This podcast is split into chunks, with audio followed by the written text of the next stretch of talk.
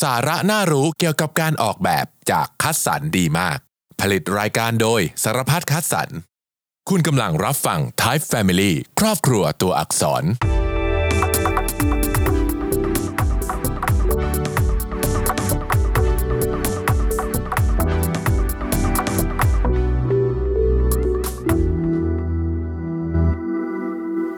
สวัสดีค่ะยินดีต้อนรับเข้าสู่รายการไทย Family ซีซั่น2ค่ะ พี่มินสังเกตไหมว่าฉากมันเปลี่ยนไป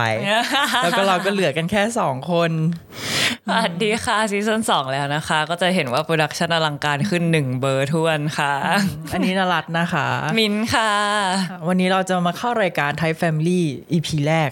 ใช่ อืม พูดถึงอะไรกันดี ก็เราจะมาเริ่ม EP แรกด้วยการพูดถึงว่าเราเลือกฟอนต์ยังไงดี ใน EP นี้เราจะมาพูดถึงแค่ของฝั่งลาตินเนาะพี่มิน เพราะว่าเดี๋ยวของภาษาไทยก็จะมีพี่ตี้กับพี่เจมาอธิบายให้ฟังต่อนะคะ อืม แล้วทำไมเราถึงเรียกว่าลาตินนะลาตินมันคืออะไรพี่มิน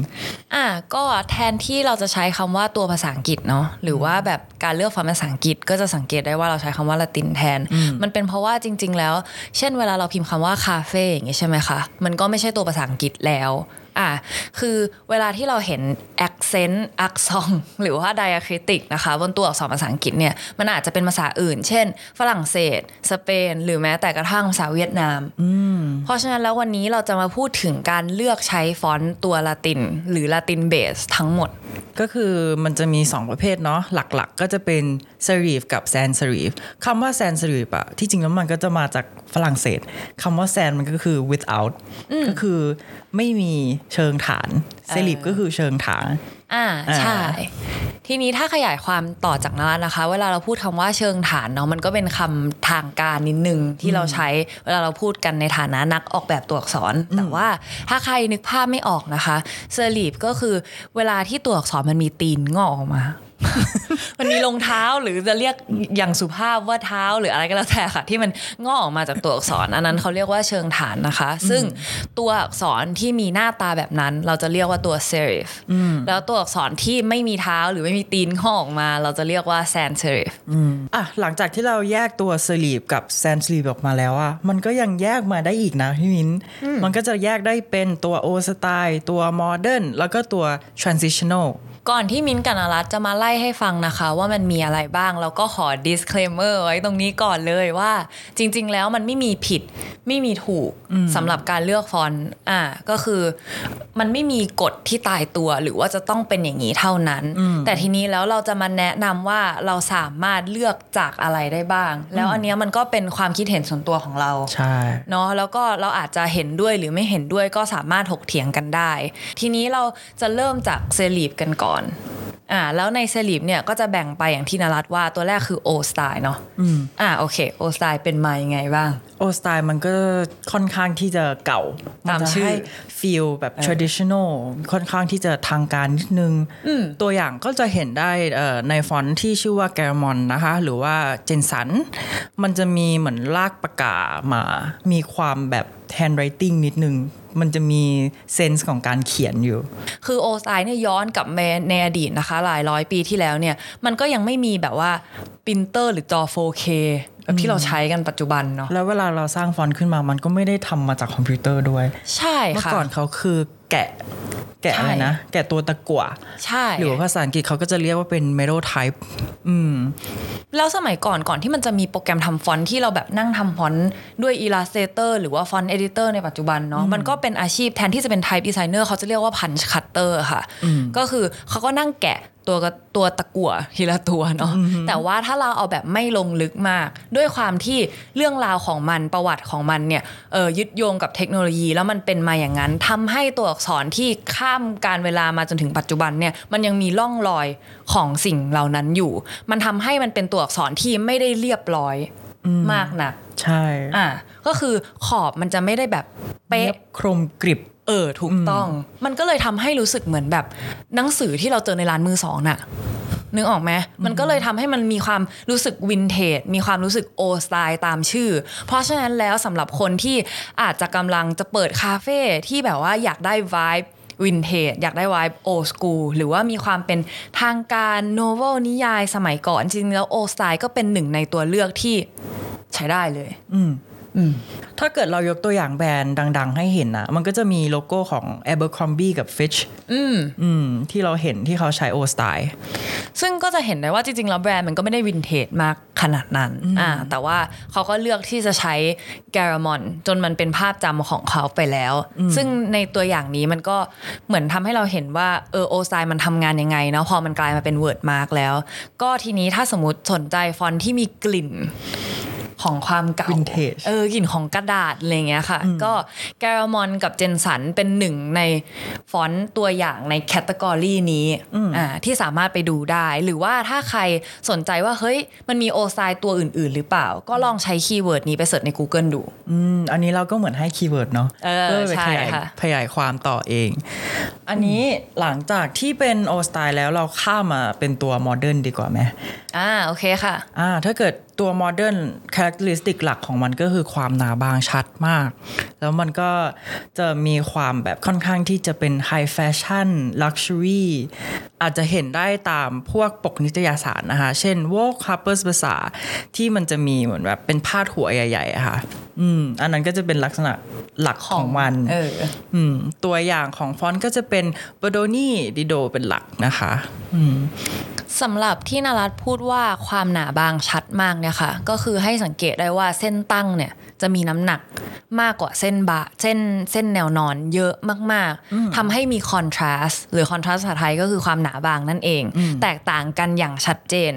คือการที่จะแยกฟอนต์โมเดิร์นหรือฟอนต์ในแคตตากรีนี้ออกจากฟอนต์อื่นเนี่ยมันง่ายมาก ใช่ แล้วมันก็อยู่ในภาพจำของวงการแฟชั่นของวงการแบรนด์มานานมาก จนแบบพอคนเห็นฟอนต์ประเภทนี้ปุ๊บ เราก็จะคิดถึงแฟชั่น แล้วก็จะคิดถึงเอ่อวงการแบรนด์หรือว่าสิ่งที่มีความหรูหราเนาะ ใช่ เอออย่างเลี่ยงไม่ได้ อ่ะพี่มินแล้วถ้าเกิดเราไม่ได้อยากให้มัน luxurious high class มากเหมือนไอ้ตัวเอ้ modern อะแล้วก็ไม่อยากให้มันเก่าหรือ vintage เท่า old style อะที่จริงแล้วมันก็มีตัวกลางมาเนาะก็คือมีชื่อว่า transitional นะคะอืมแล้วทำไมมันถึงชื่อ tran- transitional เราว่านะมันคือมันมันตามตรงตรงตามชื่อเลยอะก็คือมันเหมือนเป็น transition ระหว่างตัวโอ t y ซกับตัวโมเดิร์นเนาะก็คือไม่ได้มีความวินเทจขนาดโอ t y ซแล้วก็ไม่ได้มีความหนาบาง หรือว่าไม่ได้มีความ high fashion เท่าโมเดิร์นก็เป็นตัวกลางๆ ตัวตรงกลางหรือว่า transitional เนี่ยค่ะ ก็เลยนิยมใช้เป็นตัว text มาก เช่นเออฟอนต์ที่เรารู้จักกัน หรือว่าฟอนต์ที่ค่อนข้างดัง คลาสสิก ในแคตตากรีนี้ก็คือ Times New Roman Baskerville Baskerville yeah exactly ลักษณะของมันก็จะอารมณ์คล้ายๆกับโอสไตล์นั่นแหละค่ะ แต่ว่าเหมือนเอามาเก็บรายละเอียดนิดนึง มันจะไม่ได้มีเหมือนดีเทลของการลากเส้นหรือลากปากกาขนาดนั้น มันจะเหมือนฉีดโบท็อกซ์แต่งหน้าให้มันนิดนึงทำให้มันดูสะอาดขึ้นมา เหมือนเป็น refresher อืม มันเหมือนเรียบร้อยขึ้นเนาะ ใช่ ก็ถ้าโลโก้ Baskerville ที่แบบว่าทุกคนคงนึกออกก็คือ Kate Spade อ่า หรือว่าโลโก้เก่าของ HSBC เนอะ อ่า ใช่ค่ะ หรือว่าแบรนด์เฟอร์นิเจอร์ Habitat แล้วเราจะแถมให้อีกหนึ่ง category มันก็จะเป็น slab slip อ่า โอเค อืมสลับสลีปมันก็คุณลักษณะหลักของมันก็คือสลีปที่ค่อนข้างหนา ถ้าเกิดยกตัวอย่างแบรนด์ดัง ๆ ที่ใช้ในเอ่อประเภทฟอนต์นี้ก็จะเป็น Hermes ถ้าเกิดดูดีๆ มันก็เข้ากับตัวแบรนดิ้งของเขาเนาะ ใช่ คือจริงๆ แล้ว slap sleep นะคะ ถ้าเข้าใจไม่ผิดและถ้าข้อมูลถูกต้อง มันคือเกิดมาในช่วงยุคที่เป็นโปสเตอร์เนาะ หรือว่าตัว wood type ก็คือสมัยที่เอ่อตัวตะกั่วหรือว่า metal type เนี่ย มันหนักแล้วก็มันแพง เอ่อวัสดุที่สามารถนำมาใช้แทน metal type ได้ก็คือไม้ ซึ่งมีราคาที่ถูกกว่า และมีน้ำหนักที่เบากว่า แล้วก็มันก็มีภาพจำมากับคาวบอยอะไรอย่างงี้นิดหน่อย แล้วทีนี้พอ air m e t พอมันเป็นไม้มันก็เข้าดีอะนึกออกปะ เออจริงๆ เราไม่รู้ว่าเขาตั้งใจหรือเปล่านะ แต่มันเวิร์กเนาะ เออ แต่มันเวิร์กแต่จริงๆ แล้วอันที่แตกไปเลยอ่ะแต่ว่าก็สร้างภาพจำที่น่าสนใจอีกแบรนด์หนึ่งที่ใช้สแลปก็คือมาริเมโกะอืม มารีเมโกะนี่คือแบรนด์ที่มันเป็นกระเป๋าใช่ปะดอกไม้ ใช่ ดอกไม้อืม ใช่ คือจริงๆ แล้วเราเข้าใจมาตลอดว่ามาริเมโกะเนี่ยแบบเริ่มมาจากสแลปเออเพราะว่ามันเพราะว่าฟอนต์คือเหมือน พอฟอนต์มันเกิดขึ้นมาเรื่อยๆ ใช่ไหมพอมันแบบว่า ผ่านการเวลาผ่านทุกอย่างไปบางทีแคตตากรีพวกเนี้ยค่ะ มันก็ cross กัน หรือมันก็อาจจะไม่ได้ตรงตามนั้นเป๊ะๆมาริเมโกะจริง ๆ แล้วมันเป็นเหมือนแบบหน้าตามันอาจจะดูเหมือนสแลบเนาะปัจจุบันก็คือมีเชิงหานที่หนา แต่พอเราไปอ่านมาจริง ๆอะมาริเมโกะมันเกิดมาจากไทป์ไรเตอร์เว้ย จริงเหรอ ใช่ มันเกิดมาจากตัวพิมพ์ที่สมัยก่อนเคยใช้ในพิมพ์ดีดอะค่ะ เออ แต่ว่าภาพปัจจุบันมันโดนเกลาซะเกลี้ยงเลยถ้าแบบซะเนียบเลย มันก็เลยดูเหมือนว่ามันให้ฟิลมาทางสแลปมากกว่า โอเค หลังจากที่เราพูดถึงเรื่องสลีปจบแล้ว เราก็ต้องพูดถึงเรื่องแซนสลีปด้วยนะคะ มันก็จะแยกได้อีกเหมือนตัวเอ่อสลีฟอันนี้ก็จะมี 3 ประเภทนะคะ ประเภทแรกก็จะเป็นตัวตัวอะไรตัวอะไร humanist อ๋อ โอเคค่ะ อืม humanist ฟอนต์ตัวอย่างที่เราจะยกมาจะมี myriad หรือว่า meta อ่าใช่ค่ะ ก็คือตัว humanist นะคะ ก็คือตามชื่อเลย humanist เนี่ยส่วนมากแล้วไม่ได้บอกว่าจะต้องใช้เป็นแบบนี้นะคะ แต่ว่าส่วนมากแล้ว humanist เนี่ยจะถูกใช้เป็นตัว text เพราะว่าด้วยความเอ่อตามชื่อมันอะ humanist ก็คือมันมีสัดส่วนของตัวอักษรแต่ละตัวเนี่ยอ้างอิงตามการเขียน ก็คือเวลาเราเขียนเนี่ยเราไม่ได้เขียน s ตัวใหญ่เท่า m หรือเราไม่ได้เขียน s ตัวอ้วนเท่า O เพราะฉะนั้นแล้วตอนที่นักออกแบบตัวอักษรเนี่ยออกแบบตัวในหมวดนี้เนี่ยก็จะพยายามให้มันสัดส่วนเป็นธรรมชาติมากที่สุดอ่าแล้วพอมันมีสัดส่วนที่มีความธรรมชาติมากที่สุดเนี่ยพอมันอ่านแล้วมันสบายตา แล้วถ้าเกิด opposite ของตัว humanist มันก็จะเป็น geometric เลยเนาะ เออจริง geometric ก็คือแบบเลขาคณิต ถ้าเกิดยกตัวอย่างตัวฟอนต์ให้ดูก็จะเป็นตัว futura อันดับแรก อันที่สองก็จะเป็นตัวอวันการ์ดถ้าเกิดใครเออ ลองไปดู มันจะไม่เหมือนกับฮิวแมนิสเลยเนาะ มันมีความเลขาคณิตมากวงกลม คือวงกลม สามเหลี่ยมคือสามเหลี่ยม อืม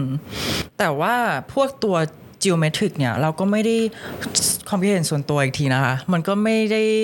เหมาะกับการที่จะเอาไปใช้ใน text เท่าไหร่ จริง เพราะมันอ่านแล้วมันมันผิดธรรมชาติอ่ะ เวลาที่เวลาที่นารัตบอกว่าผิดธรรมชาติอะมันเป็นเพราะว่าฟอร์มของมันใช่ไหม อืม เออ คือถ้าสมมุติเราสังเกตนะคะ ฟอนต์ที่อยู่ใน Cat Geometric เนี่ย ก็คือเช่นฟูตูล่าอาวันกาดหรือก็แทมหรืออะไรเงี้ยค่ะ ก็คือปลายจบของตัว A ตัว V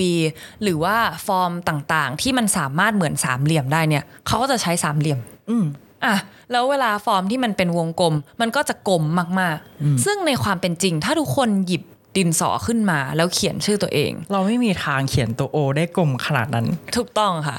เพราะฉะนั้นแล้วข้อดีของการใช้ geometric เนี่ยก็คือมันค่อนข้างมันกราฟิกมากเนาะ ใช่ มันเลยนิยม เออ เอาไปใช้ในแบรนด์ต่าง ถูก ๆ ต้อง เช่นแบรนด์ n นกี้ซูพรีม ใช่หลุยส์วิตตอง อืม คือมันเหมือนพอพอมันเบสรูปทรงเลขาคณิตสี่เหลี่ยมวงกลมสามเหลี่ยมอย่างเงี้ยมันทำให้เวลาการจัดเป็นโลโก้หรือเป็นเลเยอร์เนี่ย มันสวยมันลงกริดอ่ะต่างๆ แต่ว่าทีนี้มันค่อนข้างคอนทราสกับเวที่เราเขียนโดยธรรมชาติมาก ใช่ มันก็ขึ้นอยู่กับว่าการใช้งานเนี่ย เราจะเลือกฟอนต์อันเนี้ยไปใช้ทำอะไร อืม เออซึ่งถ้าถามเราสองคนแล้ว เราก็จะไม่แนะนำ ให้เลือกฮูตูล่าหรือว่าตัวที่อยู่ใน Cat Geometric กับเป็นตัวอ่าน เพราะว่ามันค่อนข้างอ่านแล้วเหนื่อย จริง ค่ะ แต่ว่านี่ก็แล้วแต่คนเนาะ ไม่ได้มีผิดมีถูกเท่าไหร่ อืมใช่ค่ะ ต่อไปเราจะมาพูดถึงเรื่องฟอนต์อะไร g o t e s เออยา ชื่ ก อมั นิด แปล นึ ก ง นิดนึงเนาะ g o t e s ใช่ g o t e s ใช่ นี่มันมีความหมายว่าอะไรอ่ะพี่มิน จริงๆแล้วโกเทสเนี่ยมันแปลว่าแปลกประหลาดหรือหน้าขยะแขยง อืม คือจริงๆแล้วตัวฟอนต์มันไม่ได้น่าขยะแขยงนะคะ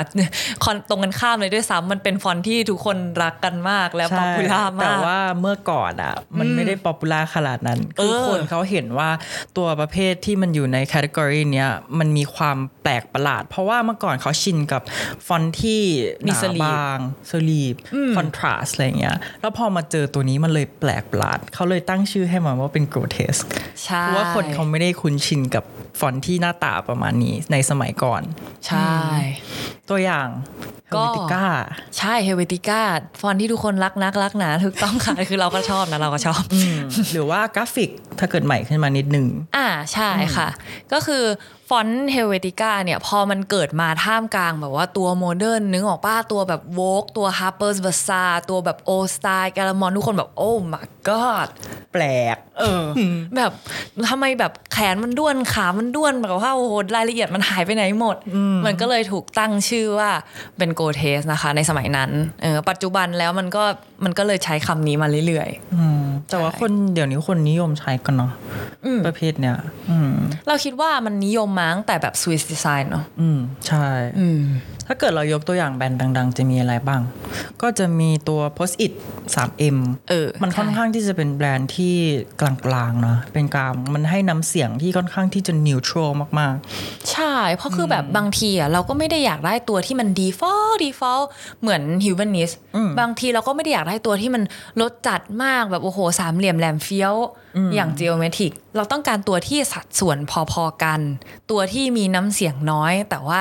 ยังยังจัดง่ายเนาะ ๆ อืม เออแล้วก็มีภาพจำของการที่แบบไม่ได้จัดจ้านมากเกินไป แต่ก็ไม่ได้ traditional มากเกินไป อืม เออคนก็จะมาเลือกใช้ Helvetica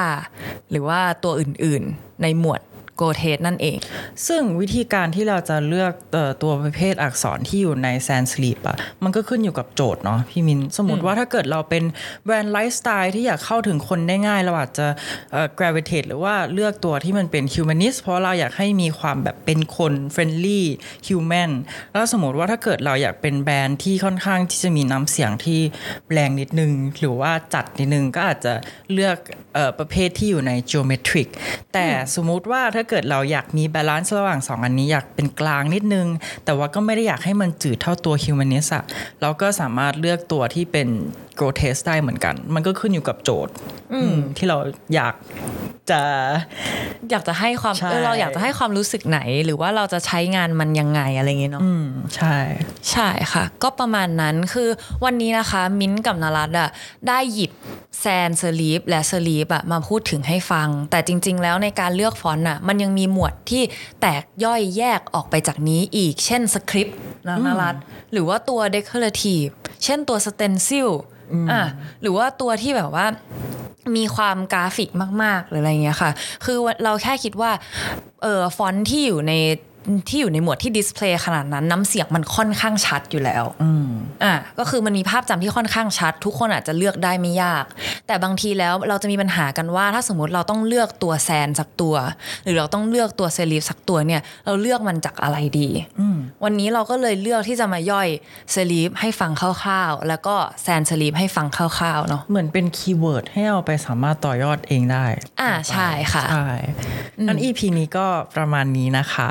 ฝากติดตามรายการ Thai Family ผ่านช่องทาง YouTube แล้วก็ Spotify ด้วยนะคะ ตอนนี้เรามีพอดแคสต์แล้วค่ะ ถ้าสมมุติใครมีคำถามหรือว่าเราสองคนอธิบายตรงไหนไม่เข้าใจ หรือว่าต้องการคีย์เวิร์ดเพิ่ม หรือว่าการเลือกฟอนต์รู้สึกว่าแบบแค่นี้ยังไม่พอก็สามารถเมสเซจมาหาเราได้ หรือว่าคอมเมนต์บอกเราได้ทุกช่องทางของคาสันดีมากเลยค่ะ